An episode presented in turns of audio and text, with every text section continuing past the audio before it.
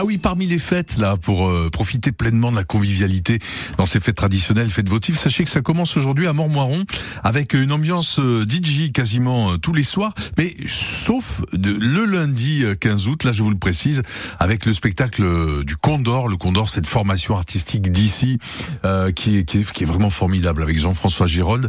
Ils seront lundi soir donc en concert à 21h à la fête votive de Montmoiron. Fête votive de Montmoiron dont le feu d'artifice est annulé, hein, vous imaginez, hein, c'est pour cause de sécheresse et incendie. Voilà, il y a plein de fêtes votives, on en parlera d'ailleurs dans l'agenda.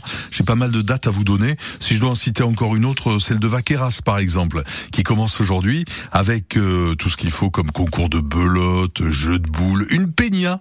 Ah, une peña ce soir à 19h30 dans les rues de, de Vaqueras, ça c'est ça c'est c'est chouette ça, hein, parce que les peñas généralement on les entend plutôt du côté du Gard, des Bouches-du-Rhône. Une peña taurine, celle de Saint-Étienne-du-Grèce sera à Vaqueras ce soir à partir de 19h30. De quoi boire l'apéro aux terrasses des, des cafés de Vaqueras et ce dans une belle ambiance.